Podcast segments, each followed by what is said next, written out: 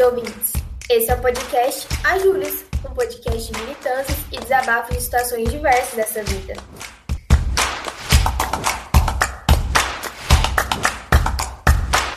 Eu sou Júlia Chaude. E eu sou Júlia Mello e hoje a gente vai falar sobre o mês do orgulho LGBTQIA. Antes de mais nada, a gente precisa entender o significado de LGBTQIA. Em 1994, foi criada a sigla GLS, que significa gays, lésbicas e simpatizantes. Porém, a sigla caiu em desuso, porque os simpatizantes poderiam ser qualquer pessoa, desde alguém que se identificasse como bissexual, por exemplo, até alguém que fosse heterossexual, mas apoiasse a causa. Isso tirava em alguns aspectos o protagonismo da comunidade. Depois a sigla usada passou a ser GLBT, gays, lésbicas, bissexuais e transgêneros. Atualmente, a sigla LGBTQIA+, é na verdade uma abreviação da sigla LGBTT2QQIAAP, que parece super complicado, mas não é. A nomenclatura é dividida em duas partes. A primeira, LGB, diz respeito à orientação sexual do indivíduo, e a segunda, TQIA+, diz respeito ao gênero. Dividindo a sigla por cada letra, temos L, que é lésbica, é toda mulher que se identifica como mulher e tem preferências sexuais por outras mulheres. G, que é gay, que é todo homem que se identifica como homem e tem preferências sexuais por outros homens. B, de bissexuais, pessoas que têm preferências sexuais pelo gênero masculino e feminino. T, que são os transexuais, travestis e transgêneros, que são pessoas que não se identificam com gêneros impostos pela sociedade, masculino ou feminino, atribuídos na hora do nascimento e que têm como base os órgãos sexuais. Q, de queer, pessoas que não se identificam com os padrões de heteronormatividade impostos pela sociedade e transitam entre gêneros sem também necessariamente concordar com tais rótulos.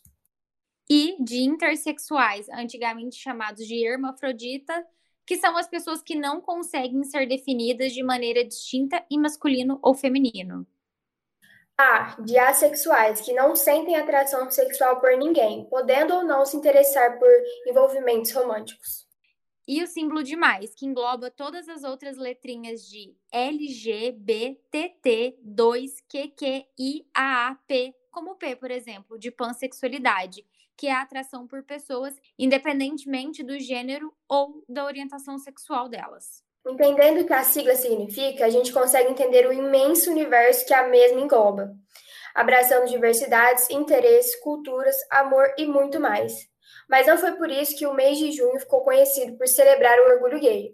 O mês de junho foi escolhido por ter sido o mês em que ocorreram uma série de manifestações a favor dos direitos das pessoas LGBTQIA, em Nova York no ano de 1969. Os protestos foram organizados após a invasão de um bar, o Stonewall Inn, voltado a este público por policiais numa época em que era proibido ser gay. O movimento foi liderado pela Marcia P. Johnson e foi uma das percursoras para a construção do movimento LGBTQIA+. E para a gente falar mais sobre esse assunto, a gente trouxe aqui um convidado, o Henrique Gogliano. Henrique, por favor, se apresenta aí para os nossos ouvintes. E aí, pessoal, eu sou o Henrique. Muito prazer estar aqui com vocês. Seja muito bem-vindo, Henrique. Oi, Henrique. Henrique, só para a gente começar aqui o nosso bate-papo, conta um pouquinho assim para a gente como que você enxerga a importância do movimento. Bom, na minha visão e na minha experiência, eu enxergo o movimento como uma quebra e um dos principais pilares para a gente conseguir chegar numa certa utopia na sociedade, principalmente porque as pessoas não são iguais e a sexualidade não é uma casinha onde a gente se tranca, se fecha e assim segue. Legal, assim, mas quando você fala de, de utopia, assim, o que, que você está querendo dizer com, essa, com, com isso, assim? Utopia em que sentido e por que, que você usa essa palavra? Quando digo forma de, de utopia, eu acho que é uma forma da gente viver em harmonia, em vários sentidos, mas principalmente socialmente, quando a gente não precisa se preocupar tanto com o que o outro faz ou deixa de fazer, com o que ele ama, com o que ele veste, com o que ele fala. Isso não é uma, uma, uma prioridade. A prioridade é a gente viver em paz e em respeito com todos. Então, eu acredito que, esse, que o nosso movimento seja muito importante para que pessoas não percam a sua vida por ser quem são. Entendi. Henrique, tem dois anos que a gente, né, tá com a parada gay só no virtual. Você tá sentindo falta de, de ir pras ruas? Sim, sim, com certeza. Porque além de ser uma festividade, a gente enxerga esse movimento como uma autodeclaração, sabe? É uma forma de dizer eu tô vivo, eu estou presente, eu existo e a gente não vai se calar, a gente não vai baixar a cabeça. E eu espero muito mesmo conseguir ano que vem na parada LGBTQIA+, em São Paulo, que eu acho que é um dos maiores movimentos que a gente pode fazer em prol da nossa visibilidade, sem precisar contar com, entre aspas, a boa vontade de pessoas heteronormativas ou não, grandes empresas ou não, para a gente poder existir e ser validado. Que legal. Você lembra de como, como foi a, a primeira parada gay que você participou? Quantos anos você tinha? É, eu demorei muito para participar, por questões internas mesmo, preconceitos internos também, que é uma, uma perda de tempo total para nossa individualidade. Mas eu consegui a primeira vez aqui na minha cidade, em Ribeirão Preto mesmo, eu acredito que no final de 2017. Eu tinha 19 anos. E, e, como você se sentiu participando de, de um evento que é tão importante, acho que principalmente para trazer visibilidade né, para a comunidade LGBTQIA, como, como você mesmo disse, né? Para mostrar para as pessoas, para a sociedade em geral, que vocês existem, que vocês são pertencentes, né? Como que você se sentiu? Eu confesso que eu fiquei muito surpreso pela quantidade de pessoas e a forma como foi levada. Porque não, diferente de, de uma grande parada LGBT, como é em grandes metrópoles, não ficou parado em um lugar só. A gente conseguiu transitar entre o centro da cidade até um ponto mais a zona sul. E eram muitas, eram assim muitas pessoas e eu fiquei assim surpreso com a organização, com a voz ativa de todo mundo ali. E, e não teve conflito, sabe? Foi uma foi muito bom, assim, para mim, como uma primeira experiência. Eu consegui me divertir e ainda parar para analisar tudo o que estava acontecendo ao meu redor, assim, foi muito bom. Já que a gente está tocando aqui no assunto de ter preconceito, você inclusive disse que né, teve preconceitos internos com você mesmo. É, qual foi o maior preconceito que você já sofreu por ser uma pessoa LGBTQIA+, e quais eram as questões internas que você tinha com, consigo mesmo? É, a minha resposta, ela meio que vai responder as duas de uma vez. É, como indivíduo, eu, Henrique Goliano, tipo, eu sempre tive muitas questões referentes ao que eu era e por ter muita pouca informação ainda, é, eu demorei muito para me descobrir como um bissexual. Só que assim, as pessoas têm uma visão de bissexualidade muito distorcidas então eu demorei muito para me aceitar como bissexual. Eu demorei muito para entender o que eu era. Então esse preconceito partiu principalmente de mim, porque eu não, eu me fechava muito e eu me permitia ouvir coisas que eu não deveria me permitir. Então, os preconceitos maiores foram dentro de família por questão de ser um pouco mais afeminado que os outros meninos, porque a bissexualidade ela não quer dizer que você vai ser uma pessoa normativa e que eventualmente fica com um ou outro ou 50%, como as pessoas gostam de dizer.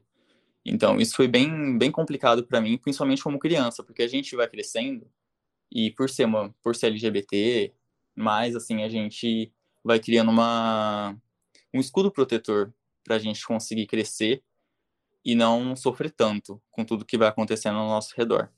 Então, preconceito em escola por você ser uma criança diferente dos outros meninos, preconceito na família por você, sei lá, não ser o filho que seu pai esperava que você fosse, não ser o sobrinho que os seus tios esperavam.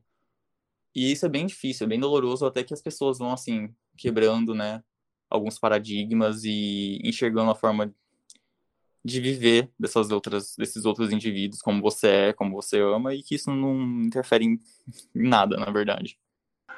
Eu acho que esse preconceito ele parte muito da, da falta de informação, né? E não é uma falta de informação porque as pessoas não têm acesso, né?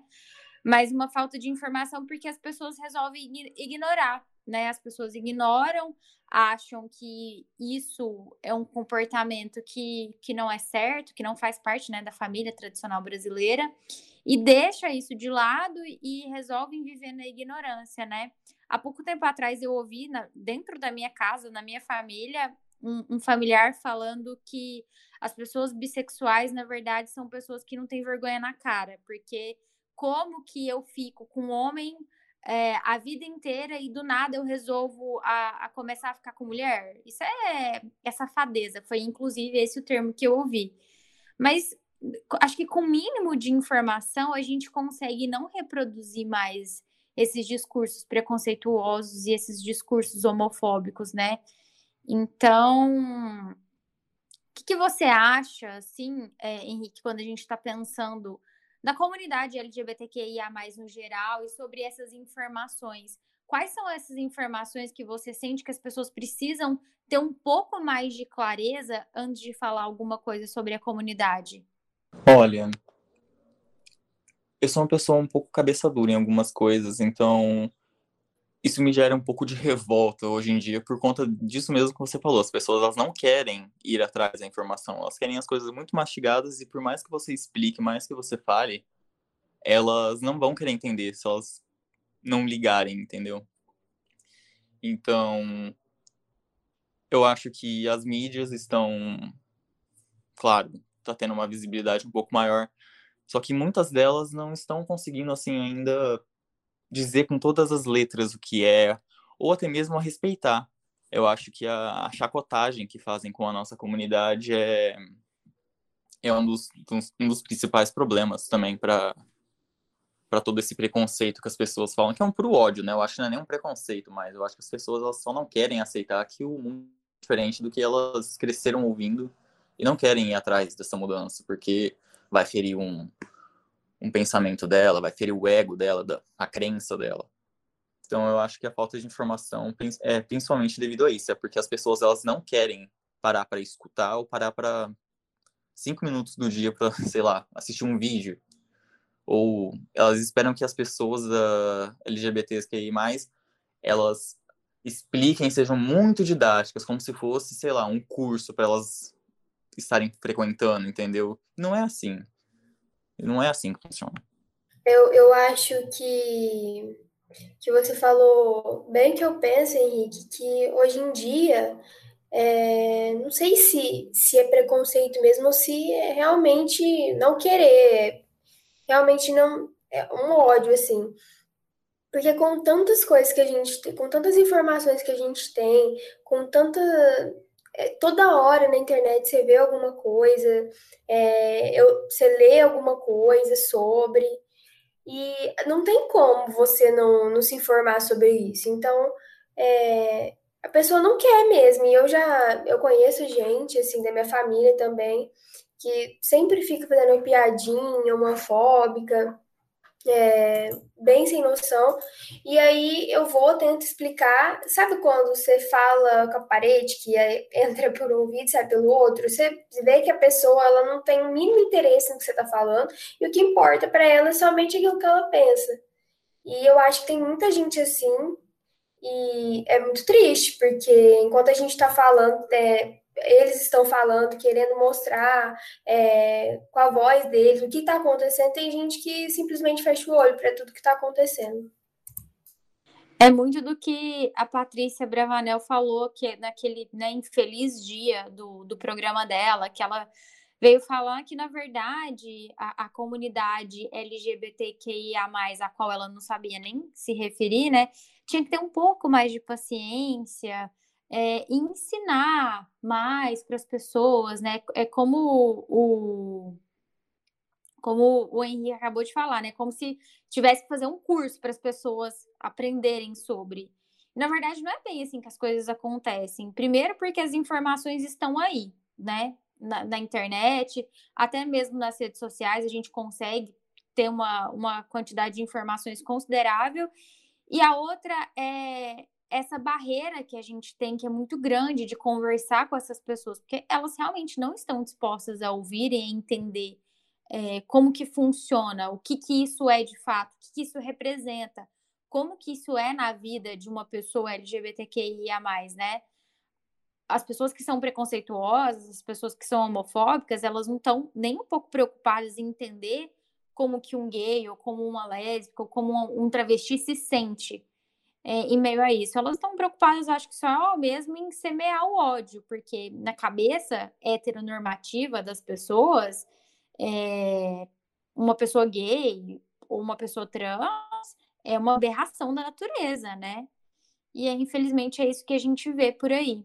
E outra coisa também desse negócio da, da Patrícia é que eu acho muito engraçado ela falar assim que, que tem que ter paciência para explicar.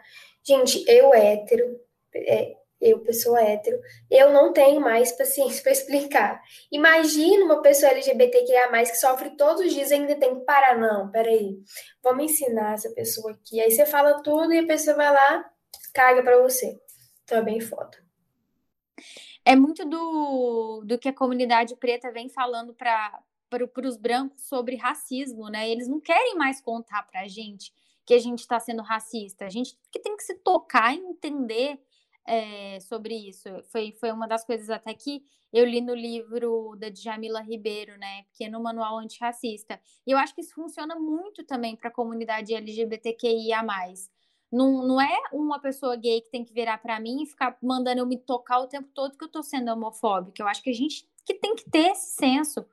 Poxa, a gente está em 2021 e as pessoas ainda não conseguem entender que a afetividade do outro, a opção, a opção sexual do outro não é não é da minha conta, né? Eu não tenho nada a ver com, com um casal homoafetivo, ou com um trisal, ou com uma pessoa que não sente atração por ninguém. É, é, as pessoas precisam entender que o que é do outro é do outro e não é nosso. E a gente não tem direito em nenhum momento de querer decidir sobre, de querer opinar sobre, ou de ficar falando sobre isso, né? Sim.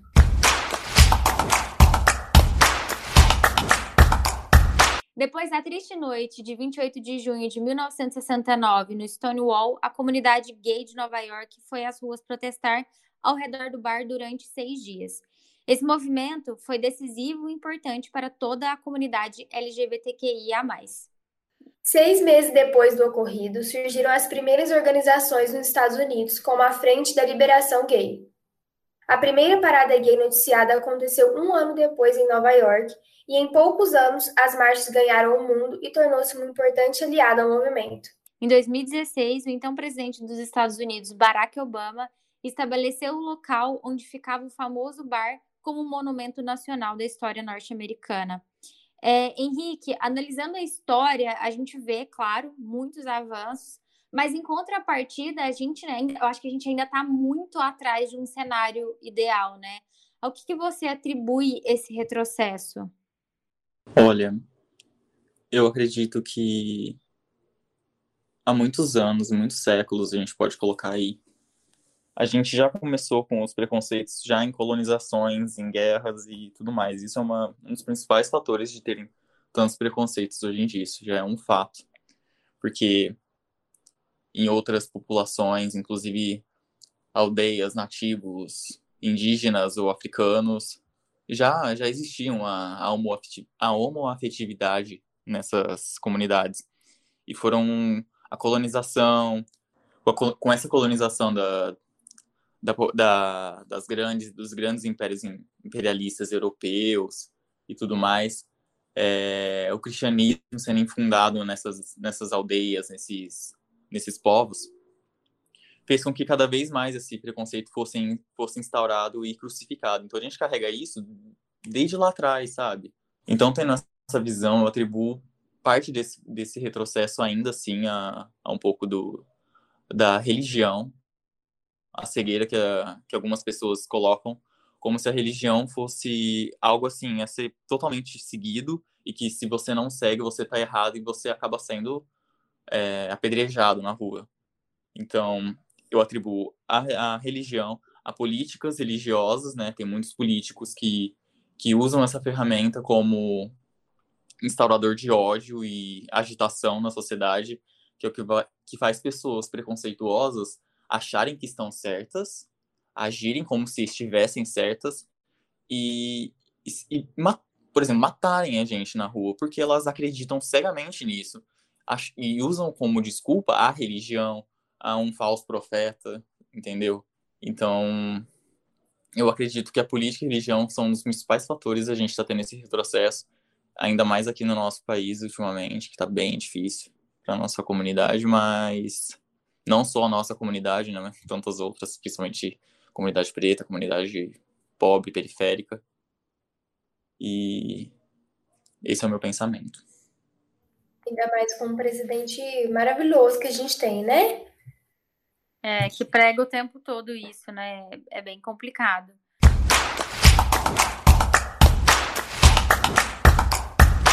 Henrique, o tema da parada gay desse ano é HIV AIDS, né? Ame mais, cuide mais, viva mais. É, como que é para você esse estigma do vírus está totalmente ligado à comunidade LGBTQIA+. É, a gente está ligado a esse vírus é consequente da, do que eu disse anteriormente, principalmente porque foi uma forma de você marginalizar, de você excluir essa sociedade, impor que ela é errada e que ela traz desgraça para todos.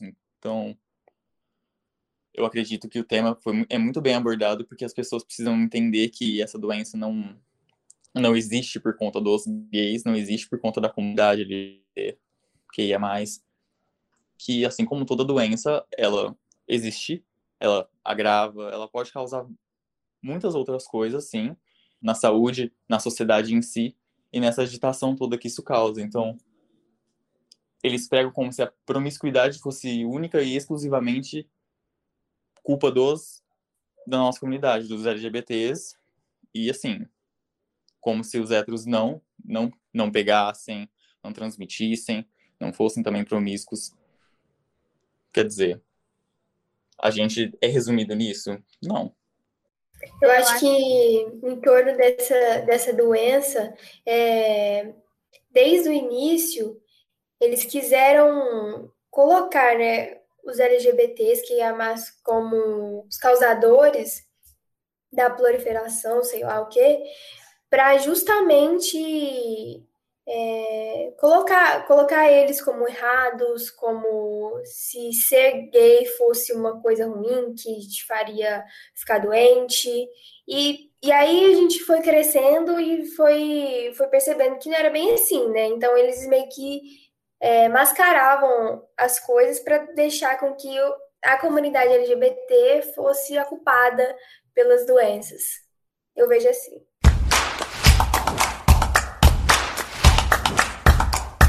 No Brasil, a cada 26 horas, uma pessoa LGBTQIA é assassinada ou suicida. Mais da metade dos assassinatos da comunidade acontecem aqui, no nosso país. Isso mesmo, no país da família tradicional, governado pelo genocida Bolsonaro, que também possui um plano para dizimar as minorias, além do Covid.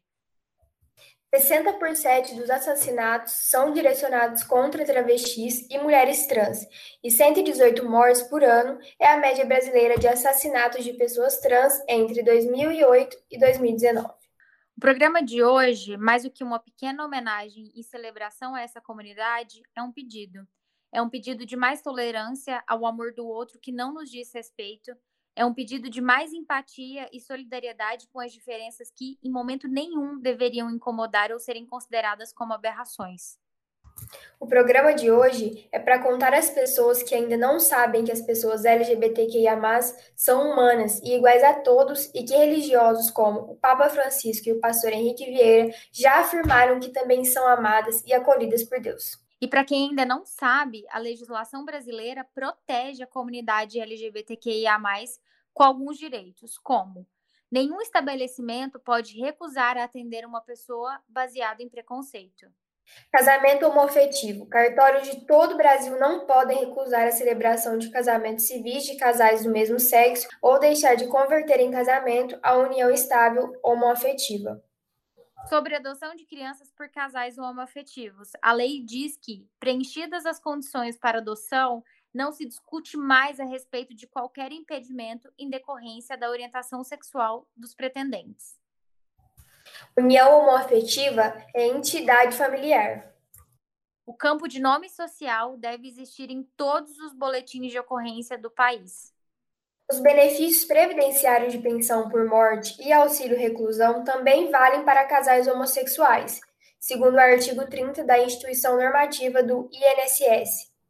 Transsexuais e travestis podem usar o seu nome social em todos os órgãos públicos, autarquias e empresas estatais federais. Essa medida vale para funcionários e também usuários.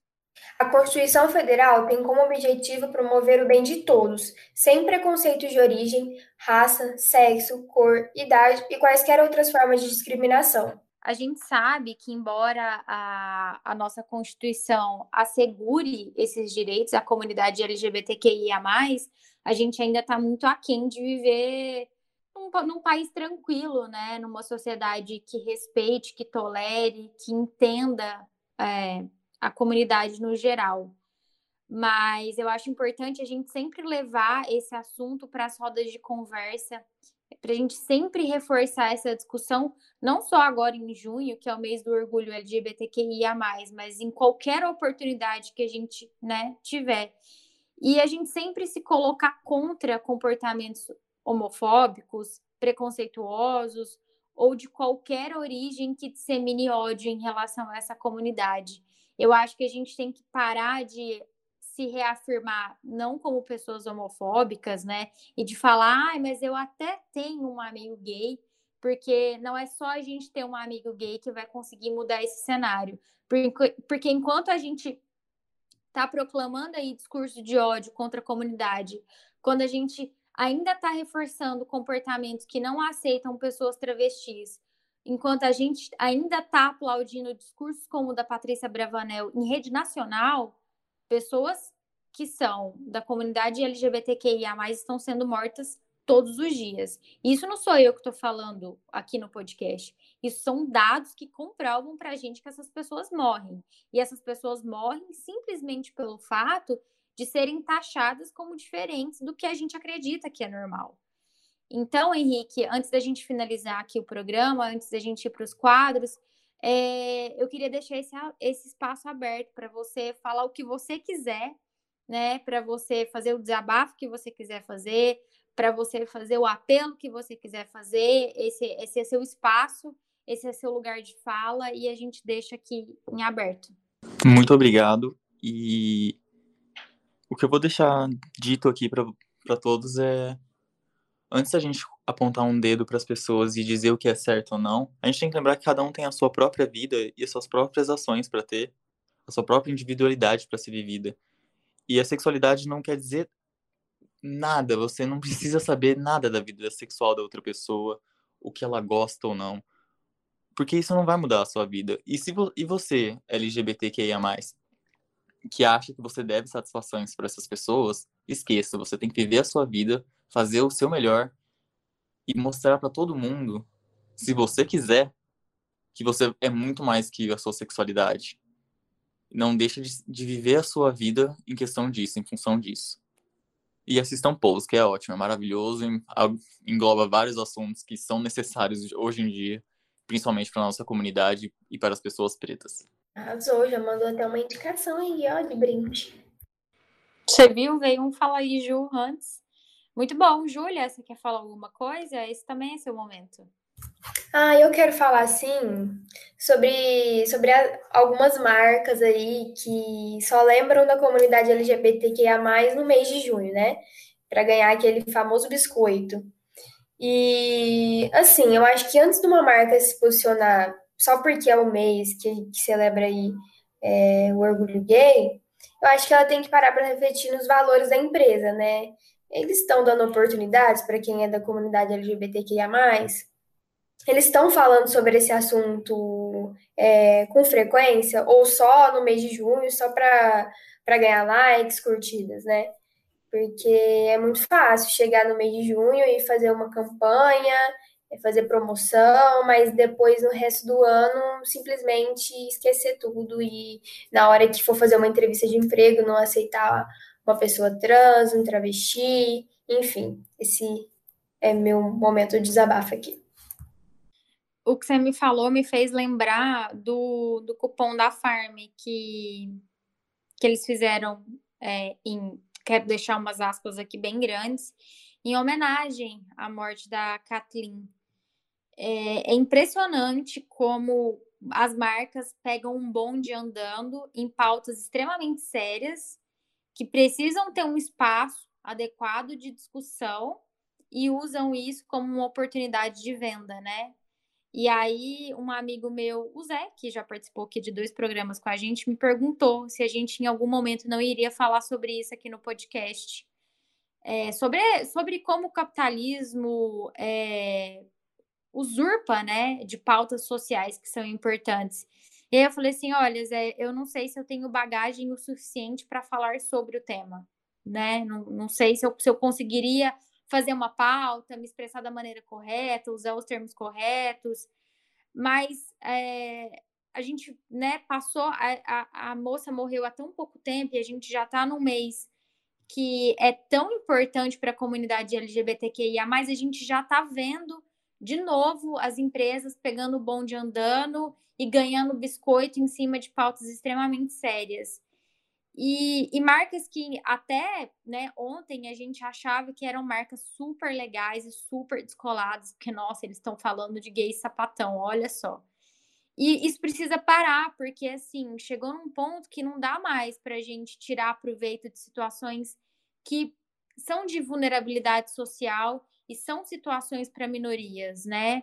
E são pautas que têm que ser discutidas e levadas a sério, de verdade, com políticas públicas de qualidade que assegurem a vida dessas pessoas. Então, respondendo o que o Zé me pediu, né? Eu ainda não consigo falar muito bem sobre isso, mas eu acho que a gente pode começar a falar sobre isso juntos, né? A gente aqui no podcast, a nossa audiência, que cada dia tem crescido cada vez mais, e levar isso para o dia a dia, né? E parar de enfrentar esses assuntos que são tão importantes como mimimi. Tipo, ah, vem ela de novo. Ai, falar de racismo, ai, falar que tudo é culpa do capitalismo, ai, lá vem a comunista. Porque enquanto a gente está inferiorizando discussões que estão extremamente importantes, as pessoas estão morrendo. Porque no fim do dia é isso que acontece, né? Pessoas em situação de vulnerabilidade social, pessoas que são marginalizadas, pessoas pretas e a comunidade LGBTQIA, no fim do dia, o que elas ganham é morrerem. A gente aqui, classe média, branca, hétero, privilegiada, deita a cabeça no travesseiro e dorme na maior tranquilidade do mundo. Essas pessoas não. Então, já que eu não consigo falar muito bem sobre, eu queria convidar todo mundo para a gente conseguir falar mais sobre isso.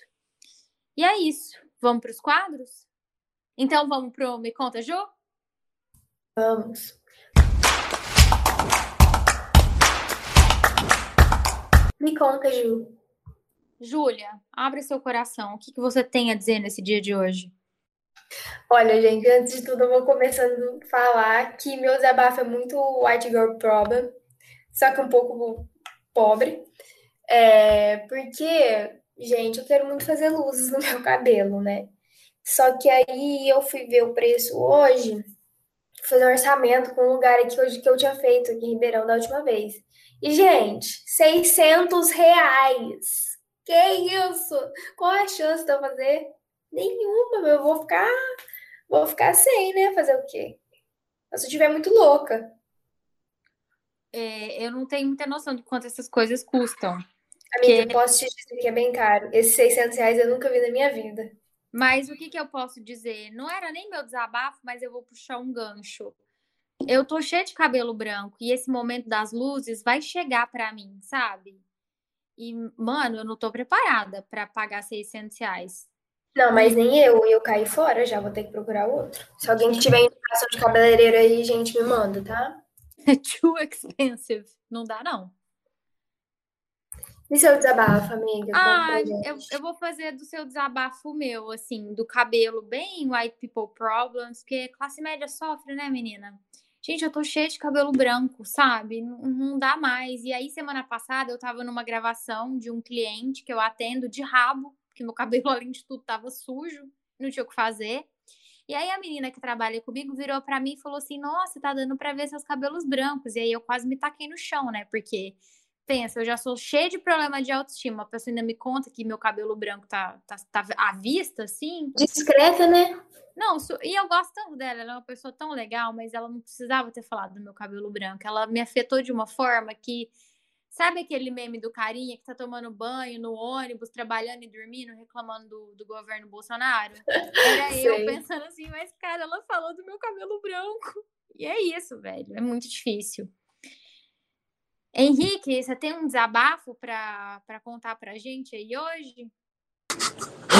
Ai, gente, eu acho que. Acredito que não. Acho que no momento eu tô, tô mais tranquilo. Ai, queria dar só o Henrique. Eu queria estar tranquila. É que meus problemas não são muito assim. Ah, nem o nosso, você viu, né? É só coisa não. boba. Às vezes esse quadro aqui é um problema meio racuna matata, entendeu? E tudo ah, bem. Tá. Entendi. Não, mas eu acho que eu prefiro deixar o meu grande problema atual reservado. Tudo bem, então. Então vamos pro Fala aí, Ju.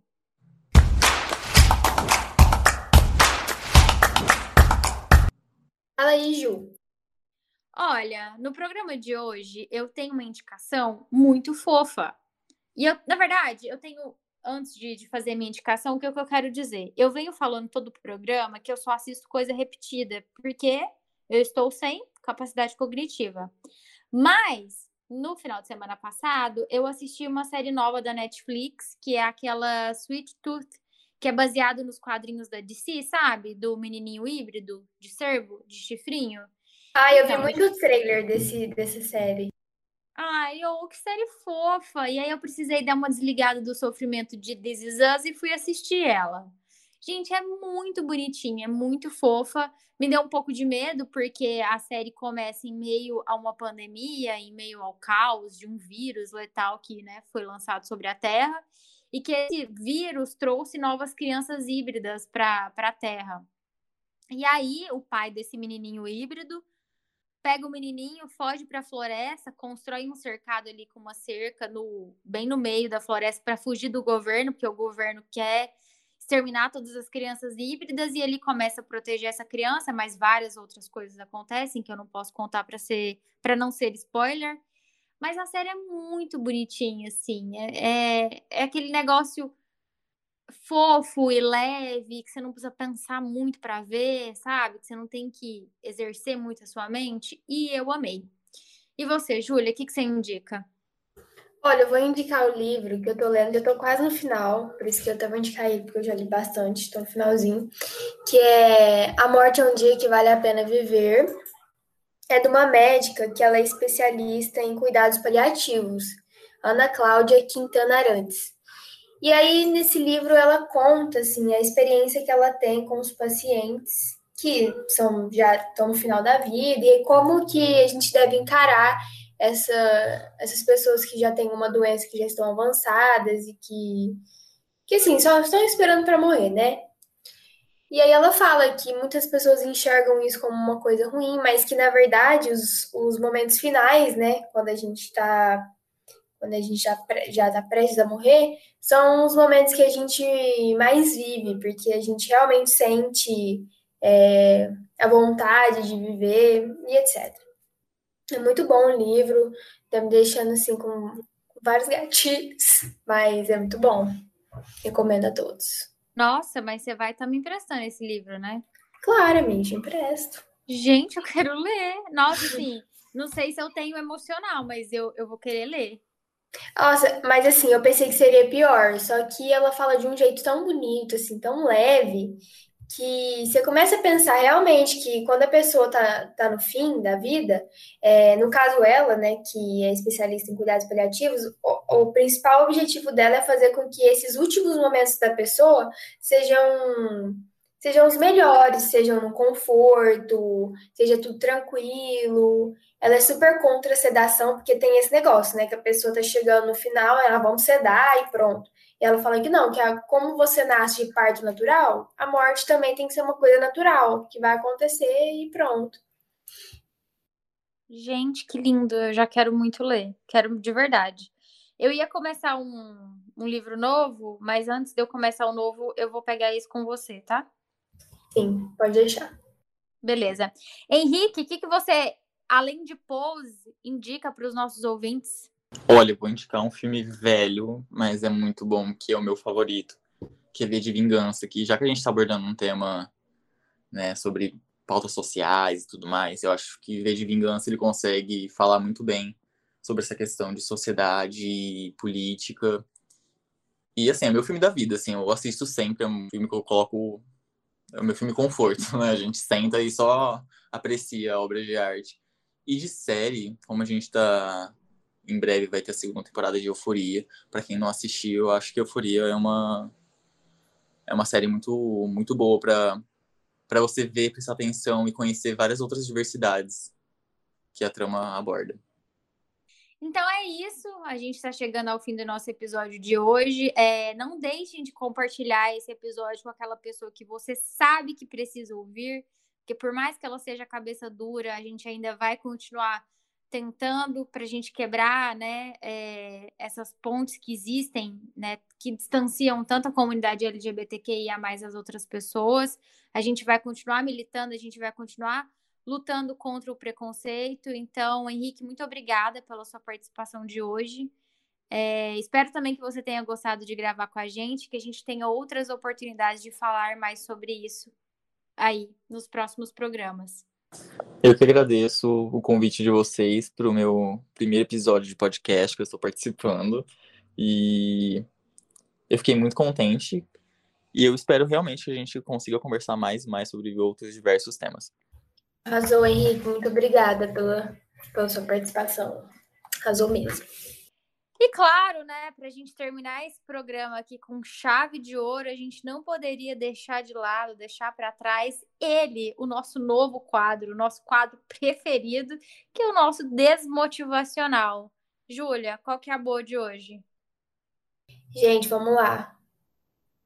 Lute como nunca e perca como sempre. É...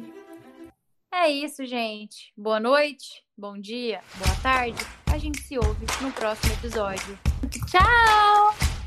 Tchau!